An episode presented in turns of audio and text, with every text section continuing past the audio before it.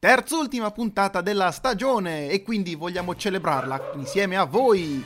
Abbiamo una domanda semplicissima che può farvi vincere ben 500 euro dovete soltanto chiamare al nostro numero 993355111 e rispondere. Sì, intanto buongiorno a tutti e benvenuti a questa terz'ultima puntata eh, di ero, e di Dry. Ero troppo estasiato dal fatto che possiamo farvi vincere dei soldi. Comunque sì. sì infatti, voglio dire, almeno il saluto, no? Una cosa. Ciao Nicola, ciao Andrea. Ciao, sì. ciao, ciao Eddie, ciao a tutti. Ma visto che siamo partiti a bomba, sentiamo, sentiamo chi c'è in linea con noi. C'è un ascoltatore, mi hanno mandato un messaggio dalla regia Maurizio da Avellino. Ma come fai a saperlo, scusa? E me l'ha detto la regia. Ma non è vero, non ti hanno detto niente. Sentiamo chi c'è in linea. Sono Gerolamo da Cornago. Eh no, mi dispiace, noi aspettavamo Maurizio. Eh, attacca per cortesia. Eh, saluto. Ciao. Pronto? Pronto? Ecco, attacchiamo ma per oh, cortesia. Ma che fai? Eh no, attacchiamo, stiamo aspettando. Pronto, chi è? Pronto, sono Maurizio da Avellino. Maurizio da Avellino, eccolo qua, il nostro Maurizio. Ciao Maurizio.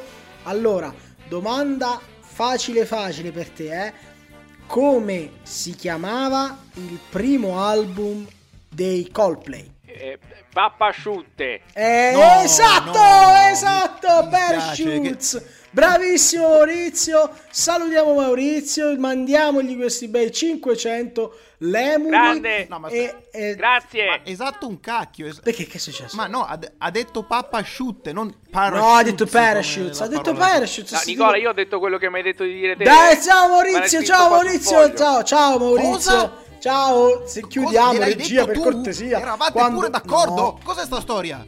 No, no, no, no, no. Allora, no, non scherziamo. Ma come ti permetti? Ma non scherziamo proprio qua ci sono in palio soldi, non, non, non, non diciamo, nessuno sta pensando ma quello pure che sta per pensando. 500 euro, ma guarda no, te. no, no, no, no, allora facciamo partire la sigla. No, invece sì, facciamo invece, partire eh, la sigla. Possiamo andare con la sigla, per favore?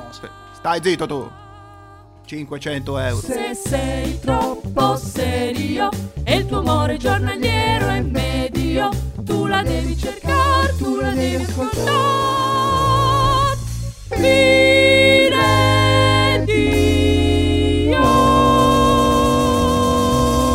E non ti tedio. Eh, io mi scuso con i nostri ascoltatori per lo spettacolo indegno che, eh, che, che abbiamo dato nell'apertura di questa puntata. Eh, come al solito ci facciamo riconoscere, eh? Eh, sì, ma giusto un pelo, giusto... Non lo eh? so, vabbè, lasciamo perdere. Adesso andiamo con lo spot e poi com- cominciamo questa puntata che già, già così già partiamo male, Nicola, io ma te che lo ho dico. fatto? Ma che malissimo. c'entro io, scusate, ma cioè, mi sembra tutto normalissimo. Sì, sì. boh. Uh-huh. Sì, guarda caso sempre, sempre lui è in mezzo. Ma sempre lui Vabbè. che, ma dai, per cortesia, non, sia, non abbiate pregiudizi, ragazzi, dai. Paga tutto in 6 rate. Paga tutto in 6 rate a partire da oggi con Trarna, il primo servizio che ti consente di pagare tutto in 6 rate. E da oggi cominciare a pagare tutto in 6 rate è ancora più semplice. Basta registrarsi al sito www.trarna.pay e potrai cominciare a pagare da oggi. Paga tutto in 6 rate e la vita è più leggera. Ecco, pagate tutto. No, però sei scusate, ma, ma chi sono questi? No, non ho capito come Cioè, funziona. non hai capito, ma Edo, eh, No. questo è il futuro dei pagamenti online. Tu ti Eh, iscrivi. no, ho capito, ma non è che si può dire solo 6 rate e basta. Bisogna, No, tu- bisogna capire, ma Te, uno che necessità ha, quanto. Allora, allora, allora, eh, Edo, anche tu, tu sei una, sei una persona rimane sempre indietro. Rimane indietro, il mondo va avanti, perché il mondo si evolve e tu ti devi quindi, e- evolvere col mondo. Cioè, da non è che tu oggi cosa fai? Com- compri una roba e la paghi. No, oggi devi dilazionare tutto, capito? E quindi con, con Trarna tu prendi e paghi tutto in serata, ma proprio tutto. Cioè, se tu attivi questo servizio, Eh. Te vai, che ne so, devi prendere il giornale, vai dal giornalaio e te paghi in sei rate mensili Esatto. di 60 centesimi quello che devi prendere, che ne so. Ma quindi tu, Nico, ci hai, anche capito qualcosa? Ma sì, Eddie, sì, scusa, tu vai, che so, vai a co- che fai? Tu la spesa, compri il pane, il latte, le uova e viene, non so, 12,50 euro. Dici, va bene, io ho Tarna Pay e tu paghi in 6 rate. Il giorno dopo altre 6 rate. Il giorno dopo ancora altre 6 rate. Capito? Vabbè, quindi, quindi tutto Sì, diviso per sì, sei. tu vai al cinema, Mi sei un po' eccessivo dividere delle spese così piccole, no, però... No, però la cosa bella è che se tu attivi il servizio, questa è una cosa che, che hanno solo degli utenti premium, però se tu attivi il servizio possono venire delle persone a casa tua, guardano quello che è in casa e da quel momento tu lo paghi in sei rate. Esatto. Ma è roba che io già ho. Ma non importa, cioè, non impor- non è importante il avere e non avere, l'importante è pagare dilazionato, capito? È questo che conta nella società di oggi. L'importante sono le rate, fatevi le rate. Le rate, le rate in padella, le rate bollite, Rate e insomma, quello che patate, volete, però le, le fate. Allora me- Trarna. Trarna. Trarna. Sponsor di Biredio e eh, non sponsor invece di eventi culturali perché evidentemente non puoi pagarli in sei rate. Eh, Però c'è- s- siamo in mezzo a eventi culturali in questa settimana, no? Abbiamo Giulia Giovannini che ci spedisce le foto di Nanni Moretti in diretta perché Nanni adesso Moretti è a nudo, Cannes, tra l'altro, inviata per. Biredio, dopo la sentiremo. Nudo, sì, è una foto che tra l'altro non vorremmo mai mostrarvi, che adesso ci perseguiterà nei nostri incubi. È un contenuto esclusivo solo per chi ci sostiene. Sì, esatto. E, però veniamo anche dal weekend del Salone del Libro di Torino, il salto, il famoso salto nel vuoto, ho detto io entrandoci, perché eh, vieni risucchiato in un buco nero. Però, tra l'altro, eh, sembra una cosa che eh, parleremo soltanto io e Sì, Edo. perché no? Però, Nicola, tu hai esperienze di saloni del libro o eventi di questo Ma genere? in realtà no. Eh, fiere così grandi no, perché non ne ho mai seguite in realtà. Non so nemmeno se da queste parti, che so, a Salerno, a Napoli, ci- sicuramente ci saranno, però non, non ho mai partecipato perché non lo so perché. Cioè, in realtà non mi ha mai attirato questa cosa, non mi ha mai attirato più di tanto. Devo dire la verità. Però, ecco, Ma Io speravo che No, ma sai perché? No, così. aspetta. Perché io volevo proprio dire No, io, infa- beato io invece te. volevo dire questa beato cosa. te, Nicola, Mi avete beato te. anticipato, gli amici a casa non lo sanno. Prima della puntata Andrea ha detto, beh, qua ci sarà uno pezzo di sproloquio mio e di Eddie Dry. Io ho detto, va bene. Però, dico, io pensando così, da qui al Salone del Libro, mi verrebbe da pensare, bello, andiamoci, che figo il Salone del Libro. Quindi, voi cosa avete da dire in merito? Stiamo per stroncare le tue No, che, aspettative. allora, che, no, che questo è quello che pensiamo noi tutti gli anni, in realtà. Perché noi ci andiamo al salone del libro. Siamo ingenui. Siamo ingenui. Il problema è, è- è- uno solo: che il salone del libro si riduce a essere eh, quello che. Adesso dirò una cosa forte, eh, amici a casa. Eh, come andare all'outlet alla domenica pomeriggio, ma ci sono solo libri. Però c'è un sacco di gente che, che ti rompe le palle. Cioè, li- li- di per sé, di per sé la, la scelta di un libro la devi fare con calma, secondo me, no? Cioè, non è un Sì. supermercato che vai, lo prendi, lo metti nel carrello e vai E avanti a- al reparto dopo. Però lì è, è- è tutto molto caotico. E io già, già non mi piaceva quando ci, c'ero andato le altre volte. Però, siccome quest'anno ho visto che avevano aumentato lo spazio espositivo, ho detto, vabbè, Hai pensato, vabbè, sarà meglio. Ho pensato sarà meglio e soprattutto ho pensato ma ci sarà lo stesso numero di stand però più su- larghi. Più sul largo, più distribuito. No, perché hanno aumentato anche gli stand, quindi non, non ha non è servito a niente questa cosa. Ti perdi pure le cose. Cioè, se io avessi saputo che il giorno che sono andato al Salone del Libro stavano contestando la Roccella, ma ci sarei andato anch'io, ma a saperlo Cazzo, che c'era. ma tu eri là. tu Io ero lì, là, ma non, non lo c'eri. sapevo. Se lo avessi saputo mi ci sarei fiondato, capito? Mannaggia. Neanche uno schermo tu che eri dice guarda, lì puoi a contestare la mettere, ministra. a mettere in pericolo a mettere in pericolo la nostra cara democrazia. Esatto. Potevi esserci anche tu, e Potevo invece essere- no. E invece E niente. quello è un peccato. Ma la cosa bella è che nessuno lo sapeva, ma a distanza di tipo 30 metri in linea d'aria c'erano la Roccella, i contestatori e dall'altra parte Pippo Civati. Ah sì? Sì, Per esempio. giuro, con la sua casa editrice. Perché è una casa editrice? Certo. Oh, stasera ho scoperto che pure Alessandro Cattelan c'ha una casa editrice. Davvero? L'ha fondata da poco. Sì, sì, l'ha fondata da poco ed è stato pure lui al Salone del Libro ed è un... eh, insomma, si occupa principalmente di autori emergenti. Vabbè, l'ho sentito stasera in un'intervista. Però ecco appunto, magari quello che pensavo io è che avendo gli stand delle case editrici, no?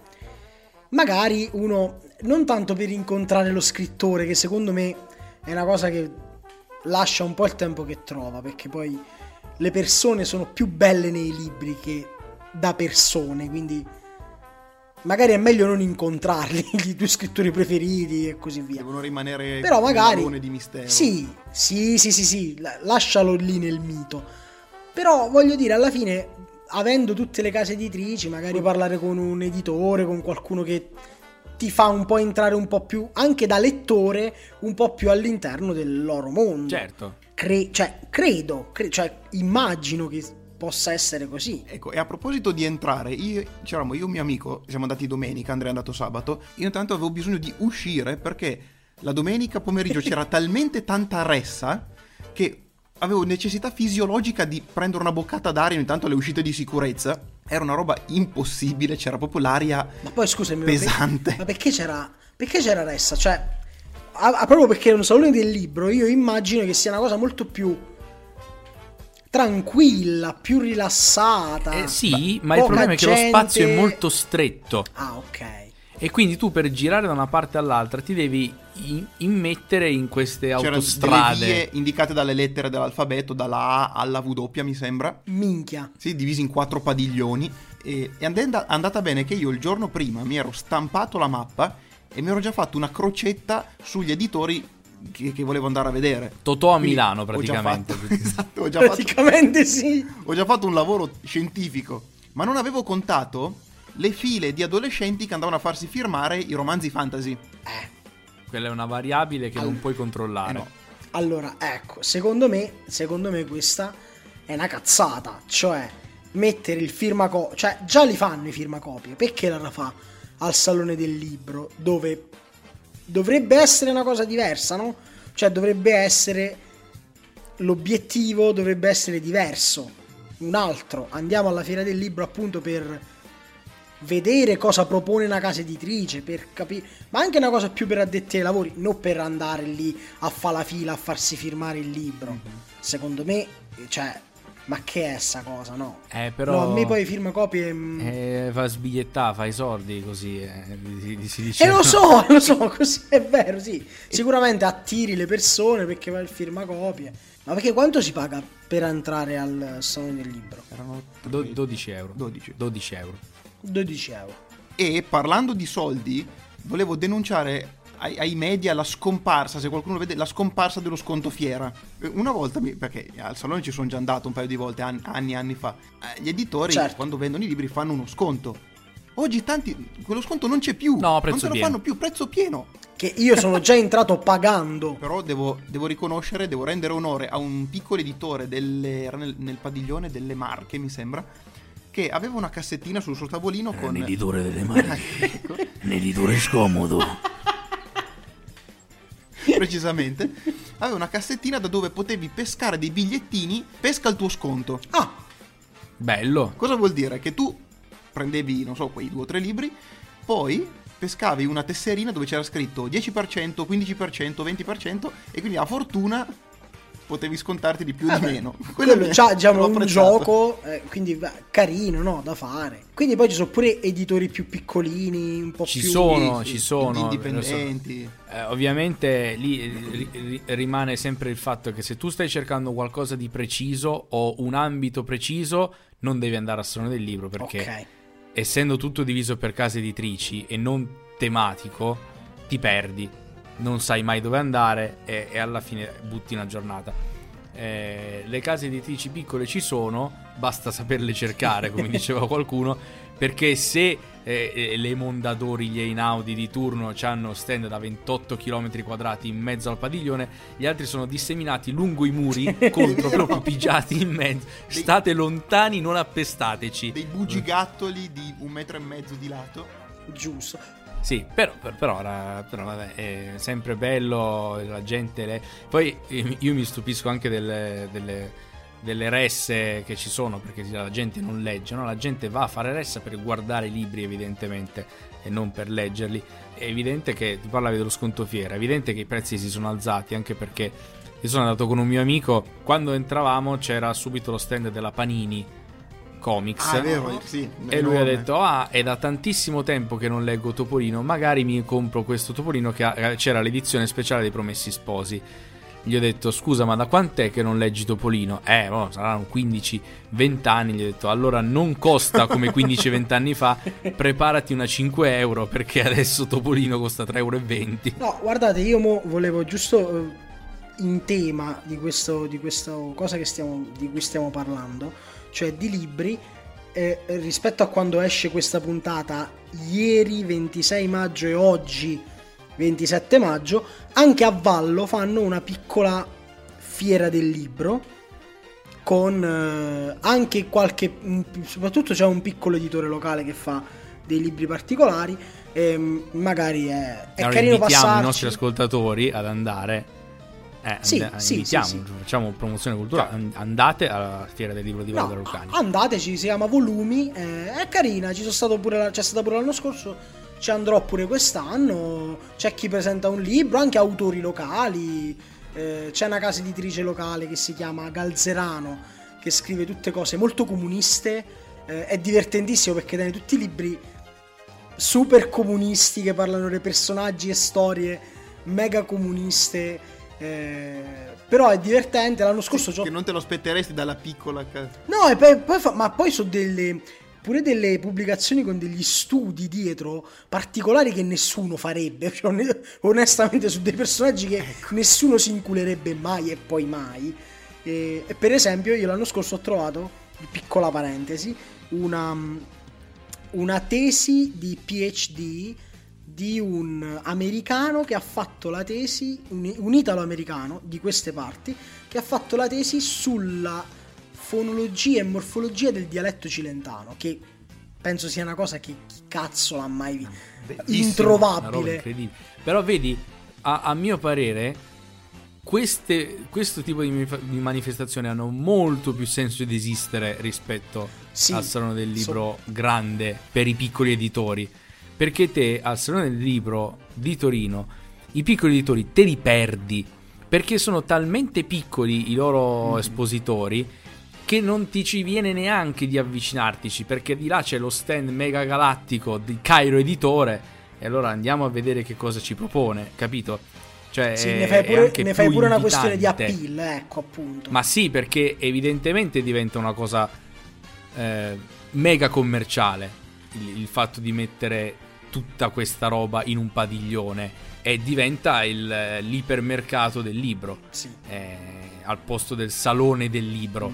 È questo che è un po'. Cioè, ci sono gli incontri, però sono confinati in certi spazi piccolini. Devi fare la coda per entrare. Cioè, non. non eh, Di nicchia in senso metaforico e in senso fisico. sì, pure in senso fisico stanno negli angoli, per cui eh, niente, questo era il nostro sproloquio da vecchi sul Salone del Libro che non ci piace più, basta. Il piccolo Basta Salone del I Libro. vecchi Andrea e Eddie. Ai miei tempi c'era un Salone del Libro, c'era Geronimo Stilton in persona che veniva a mostrarti il suo Ho libro. scoperto che esiste ancora il battello a vapore, è stato salvato. Te lo vapore ha attraccato ed è stato salvato. Lo ricordate il battello a vapore? Come no?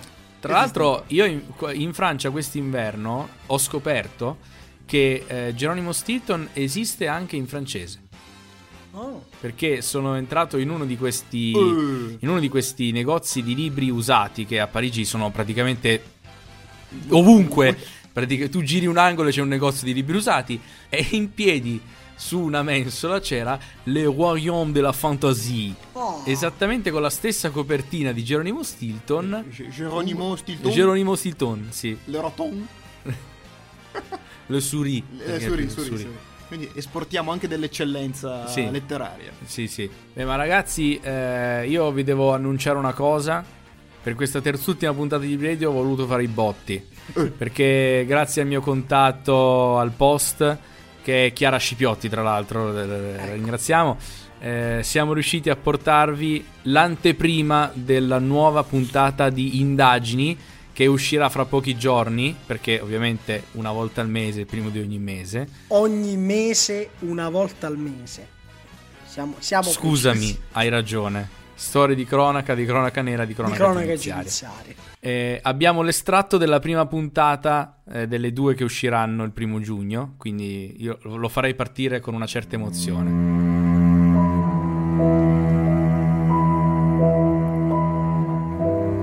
È notte. C'è un uomo che corre per la strada statale 334. Ha il lobo destro dell'orecchio insanguinato. Non se ne accorge nessuno. Perché quello non è il protagonista della nostra storia.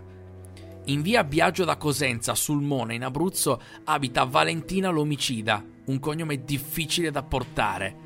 Ma anche lei, con questa storia, non c'entra niente. Per capire cosa c'entra con questa storia dobbiamo andare indietro. Ci troviamo immersi in storie di speculazione edilizia, corruzione, delitti, imprevisti, probabilità. Dobbiamo fare tre passi indietro con tanti auguri. È notte a Monopoli, più precisamente la notte del 19 luglio 1993. Tutto tace, tutti dormono. Tutti tranne Gaudenzio Germignani. Sta vagando per bastioni Gran Sasso con in mano un candelabro. Cosa ci faccia lì?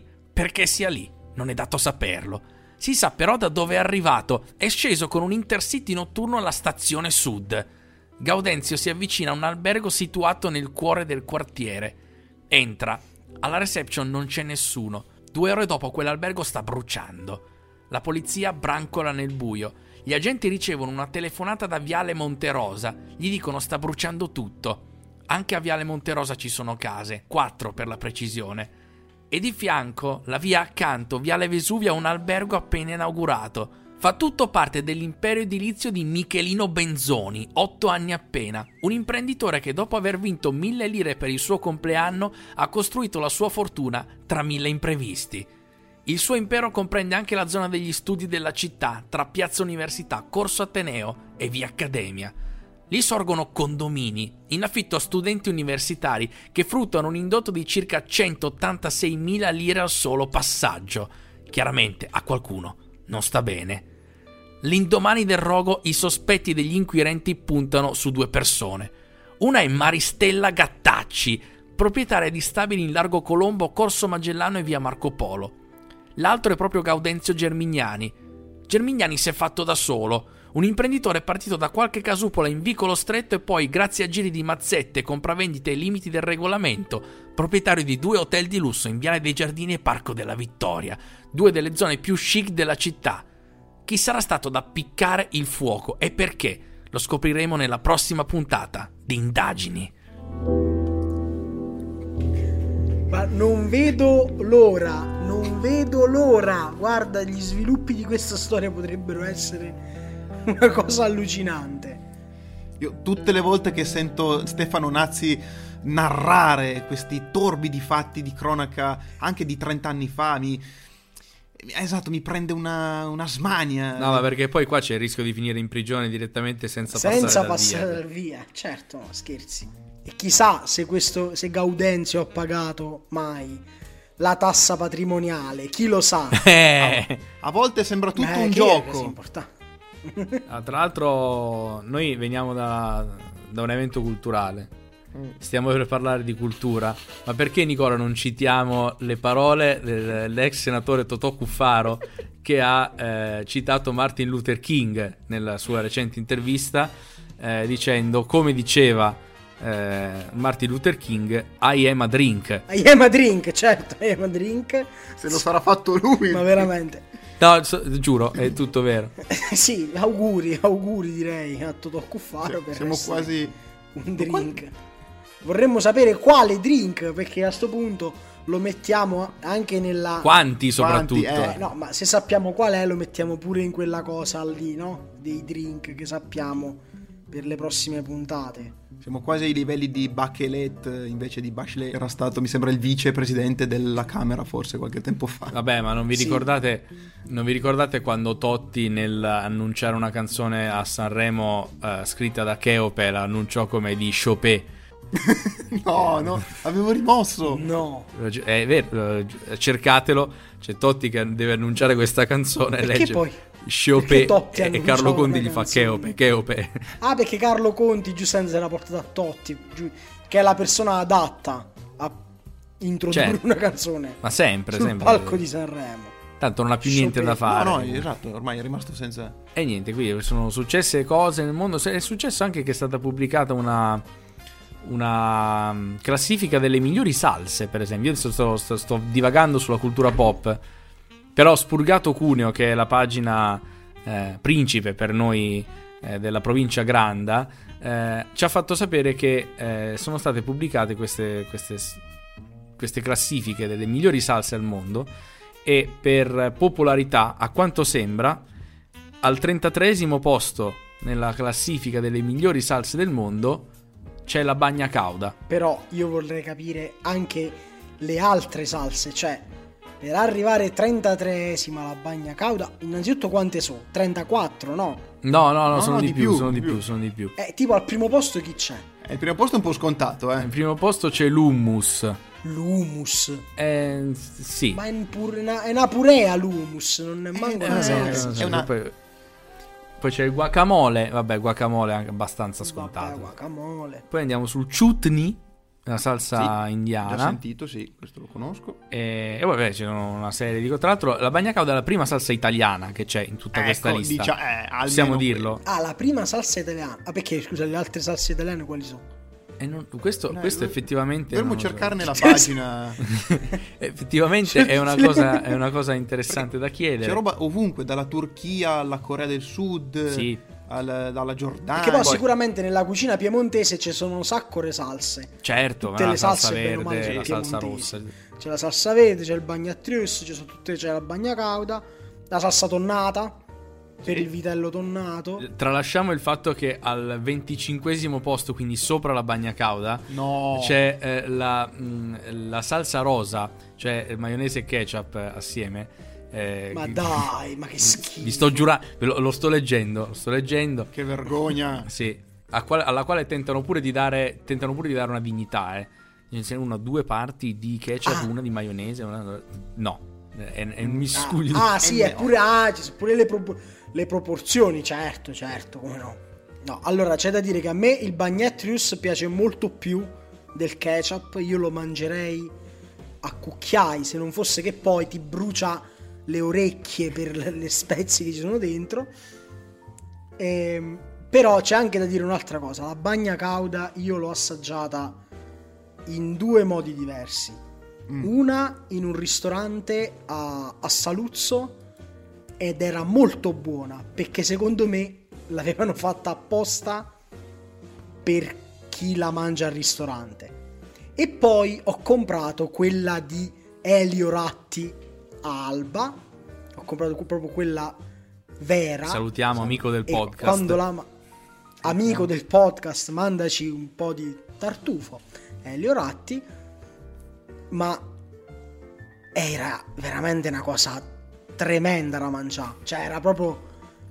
proprio tosta, proprio. Ti bruciavano gli occhi, le orecchie, il naso. Hai dei brutti ricordi. eh. lacrima, cioè era veramente tosta, mare aglio, aglio pesante, aglio brutto, capito?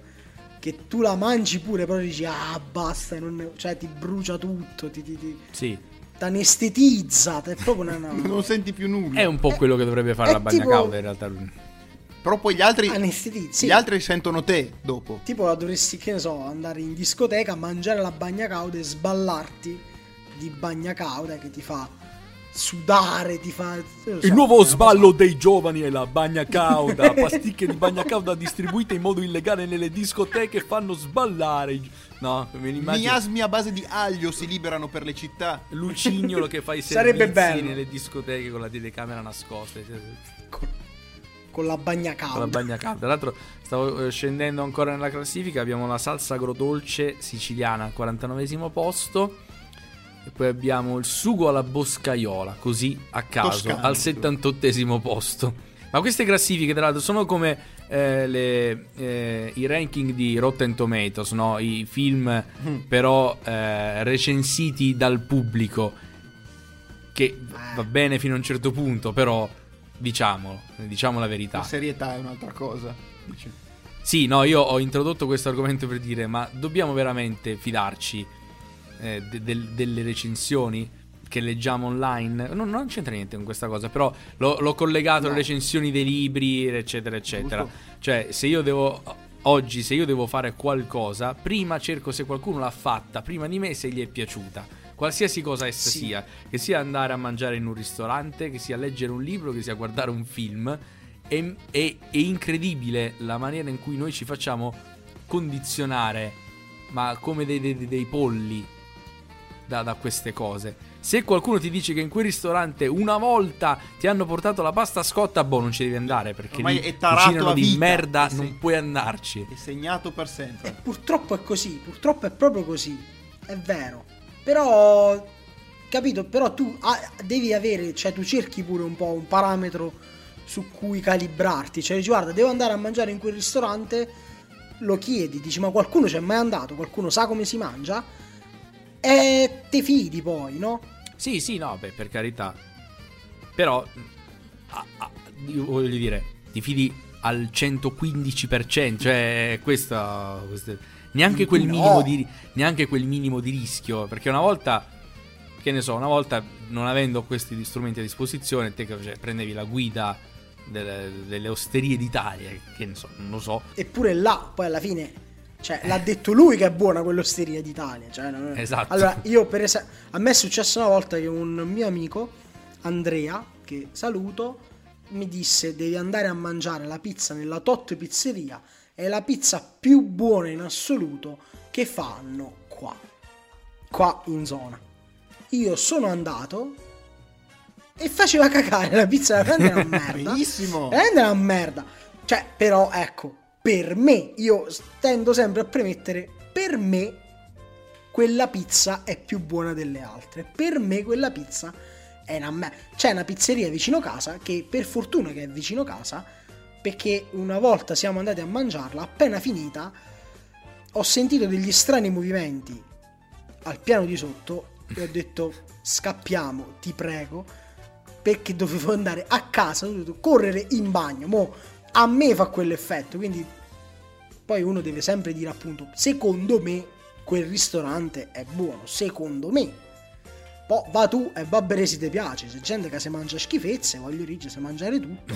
quindi voglio dire, non, non ab- abbiamo bisogno di certezze, ci sono già troppe difficoltà in questa vita. Se non abbiamo delle certezze ogni tanto. Adesso devo andare pure a provarmi il ristorante nuovo. Devo andare pure a prendere a spendere 20 euro per un libro che poi magari manco mi piace. Non lo faccio. Piuttosto non lo faccio, risparmio ed evito di fare queste brutte esperienze. quello sì, quello sì. Purtroppo vi- viviamo in un'era di, di paura, incertezza e dubbio. Ma dipende pure poi dalle recensioni, cioè chi l'ha fatta sta recensione, in base a che, cioè tipo, ecco, recensire un libro io non lo farei mai. Allora, il ristorante te lo dico, ti dico guarda, a me quello è piaciuto, a me quello non è piaciuto, ma il libro no. Cioè non ti dico mai, non ti posso mai dire compra questo libro perché assolutamente no, soprattutto per quando costano poi i libri. C'è un solo libro che io non consiglierei mai a nessuno, neanche al mio peggior nemico, che è La famiglia Manzoni di Natalia Ginsburg. Un libro pe- pe- terribile, terribile, illeggibile. Io quello che non consiglierei a nessuno è L'amico ritrovato. No. il libricino più pesante che io abbia mai letto. Una pesantezza unica, un mal di pancia alla fine. Una cosa, tre- esperienza pessima. Sconsiglio una stella.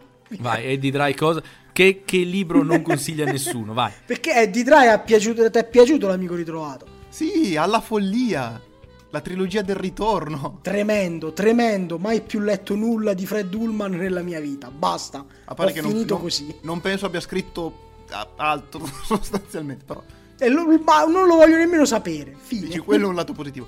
Eh, forse, ecco, un libro che io normalmente mi ci metto di buona voglia e alla fine leggo, inizio un libro lo leggo, però uno che veramente toglierei dal- dall'universo è mm, La ragazza di Bube. Quello del Ah, partigiano. quello- sì, ragazza di- letto in quinta superiore, classico. Leggetevi un po' di neorealismo.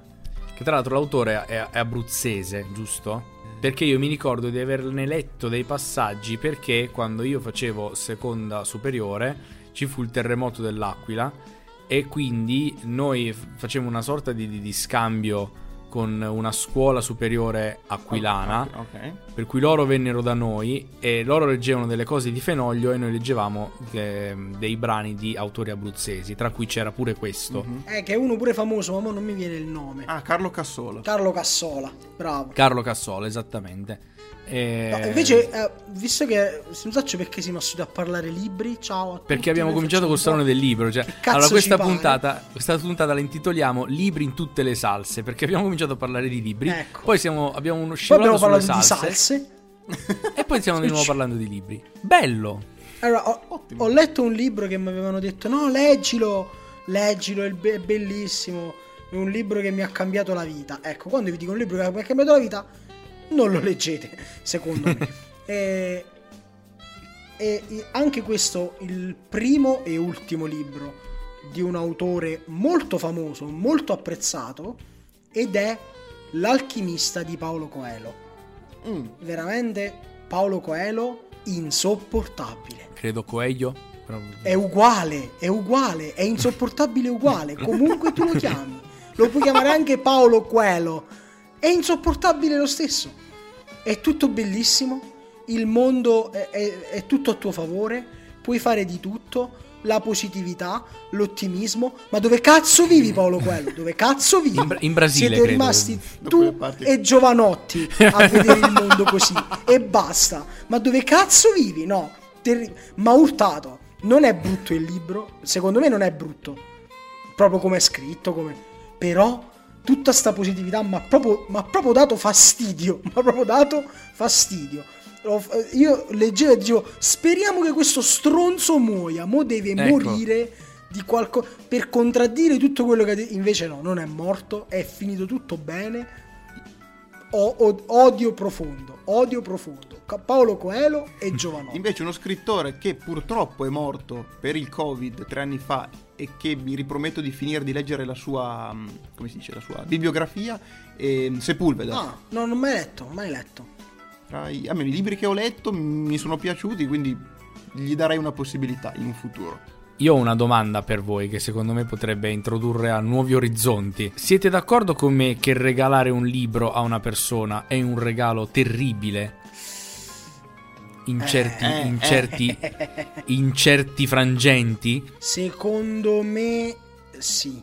Specialmente se questo regalo è un'edizione limitata del Piccolo Principe. No, vabbè, allora, eh, a parte... de- No, vabbè, no, vabbè. No, vabbè, no, scherzo, però Vabbè, piccolo principe no. c'è questa cosa che se non sai cosa regalare a una persona, regali un libro. Per me no. Per me, per me- non lo fa- con me Sono- non, non lo fate. sono d'accordo. Per piacere non lo fate.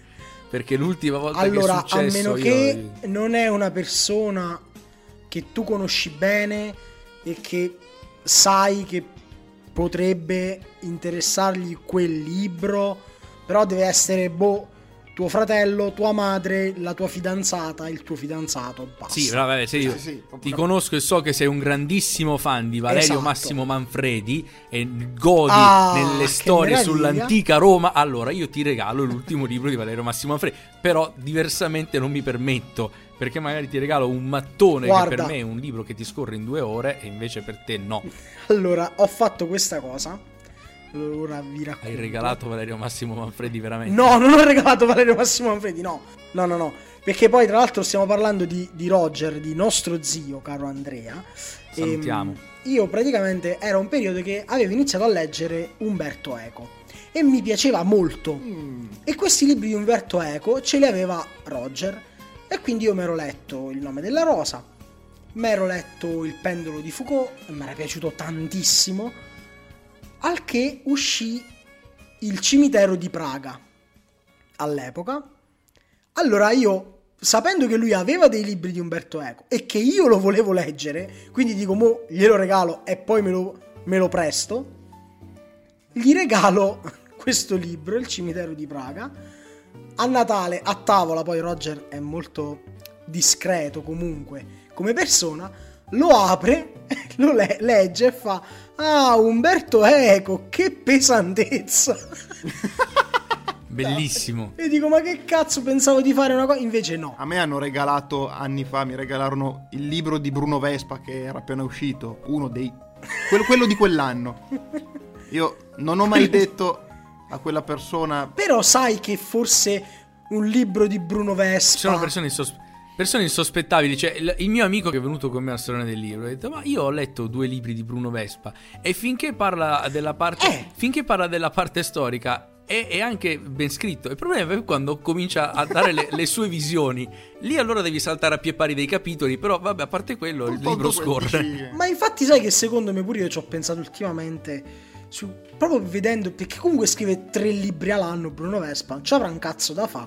Comunque è una persona. Cioè, un giornalista di una certa età che è comunque figlio. Sappiamo tutti che è figlio del- di lui, no? Vabbè, questa Tu cosa. stai parlando de- del duce. per Sto, sto parlando del Duce, certo, ovviamente. Mo, sarà anche figlio di lui, eh, eh, quindi anche zio della deputata e de- dell'europarlamentare Alessandra Mussolini. Vabbè, però, alla fine ne ha viste tante, ha conosciuto tanti personaggi, li ha intervistati. ha- eh, avrà qualcosa da dire pure lui. Beh, non, non ho Vabbè, mai Nicola, avuto il coraggio dirti, di prenderlo. Anche Ezio Greggio ne ha viste tante, ha conosciuto tanti personaggi. Quindi-. Però lui non Vabbè, oh, scrive però, 14 scusa, libri Aster- l'anno, ne ha scritto uno. Eh beh, ma mette Aster e Ezio, cioè, se Ezio Greggio facesse un podcast sulle sue esperienze in tv, Ascolterei ascolterei. 24 ore su 24. Ma stai scherzando, ma stai scherzando. Credo uno dei miei sogni proibiti. Lui e Jerry Calà. Secondo me Jerry Calà, Jerry Calà. sa di quelle cose sulla lo- sul- sul- sull'Italia, ma non sulla, proprio sulla P2. sulle- tu, tu sa tutto Che Jerry Calà. umani. E infatti quello stavo pensando pure io. Però, però sai, Jerry Calà mi pare già uno meno... Non, non ce lo vedo. Jerry Calà serio mi mette tristezza. Ma Ezio Greggio serio È, è una roba. mi fa pensare... "Hmm, C'è, c'è un altro fatto che non ho tirato fuori dal salone del libro, ma eh, bisogna dirlo per chiudere. I libri dei content creator. ok, Che ne pensiamo? Dipende. Io ne ho alcuni. Allora, i libri di Daniele Fabbri, per esempio, che possiamo anche definire un content creator. Poi io leggo eh, molto molto volentieri i libri di Rick Dufer.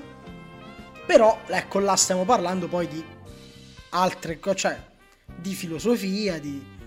Mi è capitato una volta di comprare il libro di eh, comunque, ah, non è che stiamo parlando di Favij, con tutto il rispetto per Favij, però il libro di Adrian Fartade e non sono riuscito a leggerlo perché scrive, ha scritto un libro come avrebbe scritto un video di YouTube e non si scrivono così i libri. Il video di YouTube si scrive in un modo, il libro si scrive in un altro modo. Quello non sono riuscito a leggerlo. E mi è pure dispiaciuto perché perché non era snervante la legge. Voi quali content creator avete foraggiato comprando dei libri? Ah, beh, eh, vabbè, Daniele Fabri anch'io. Beh, ho, ho comprato l'ultimo, che poi è il primo numero di- della rivista di Barbascura. Che lo ricordiamo si intitola eh, Riprodursi male! E com'è? Com'è sto riprodursi male? È carino, sì, è interessante eh, perché mescola la, la- la scienza alla comicità e quindi te la rende meno, meno pesante. Poi vabbè, l'argomento che hanno usato per il primo numero era il sesso, quindi è l'argomento che acchiappa eh, in tutti i Facile. sensi. Eh, poi vabbè, eh, Valerio Lundini, li ho presi tutti e due i suoi libri e li ho adorati. Sì, giusto. Ventenni Paperoni. Ventenni Paperoni è un content Ah, creator, Ventenni Paperoni. Possiamo dire che eh, i me contro te, io li ho tutti, ho questo, ho una libreria adesso, c'è un, eh, una parte dedicata soltanto alla raccolta dei libri dei me contro te, e poi tutti le, le TikToker eh, eh, che, che hanno questi nomi da...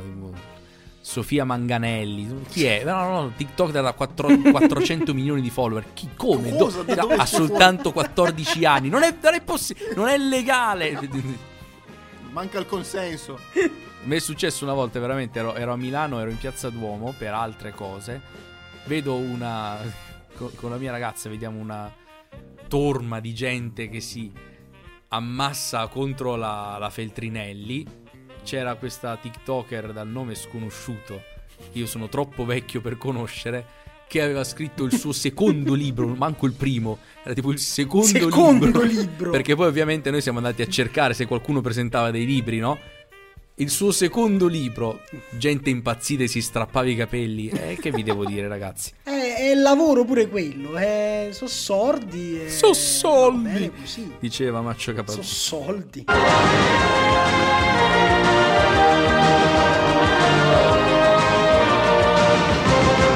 La spensierata vita del dopoguerra in America. Oh, ragazzi, le guerre era terribile. Finalmente sono tornato, man. Oh man, ti dobbiamo aggiornare su un sacco di cose. Cos'è questa musica che sento? Eh man, è la musica del momento, ora tutto balla questo.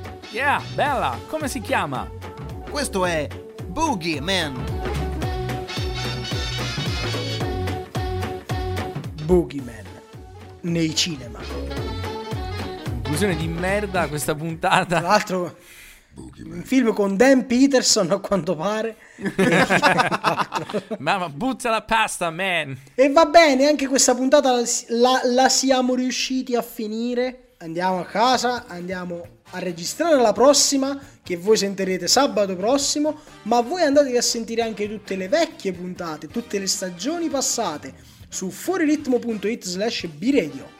Ma andiamo prima a vedere chi di noi vi darà la canzone da ascoltare fino alla prossima puntata. Prossima puntata che tra l'altro parlerà di videogames, possiamo già anticipare. Abbiamo- Ah, già, già, già, ne già, parleremo già, con già. voi. Parte il nostro tool che mi seleziona, signori e signori, Nicola Ruggero e che è Eh, pronto a darci un, un pezzone, un pezzone Un pezzone o un pezzotto? o un pezzente. Eh, Visto che l'argomento principale è stato i libri, direi un pezzone. Ma visto che si avvicina l'estate, vi volevo regalare una tamarrata. Visto che io penso che la maggior parte dei nostri ascoltatori non sia meridionale e io li saluto tutti, li voglio salutare con questa canzone che proprio per avvicinarci all'estate volevo farvi ascoltare Scalea di Tony Tammaro. Ah, vabbè, bene, bene, ottimo. E certo, eh, abbiamo, Scalea, proprio, eh, abbiamo allora- proprio detto caos per questa puntata e Allora, sono d'accordo allora, con te. eh certo, eh certo, ma proprio perché io penso che la maggior parte di chi ci ascolta non sa di cosa si tratta e non lo saprebbe mai se non grazie a B-Radio, allora andatevela ad ascoltare. Bene, bene, allora partiamo con la canzone e ci diamo appuntamento al 3 giugno per la penultima puntata della stagione. Ciao! Ciao! Ciao! Il sole cocce forte, non ce la faccio più.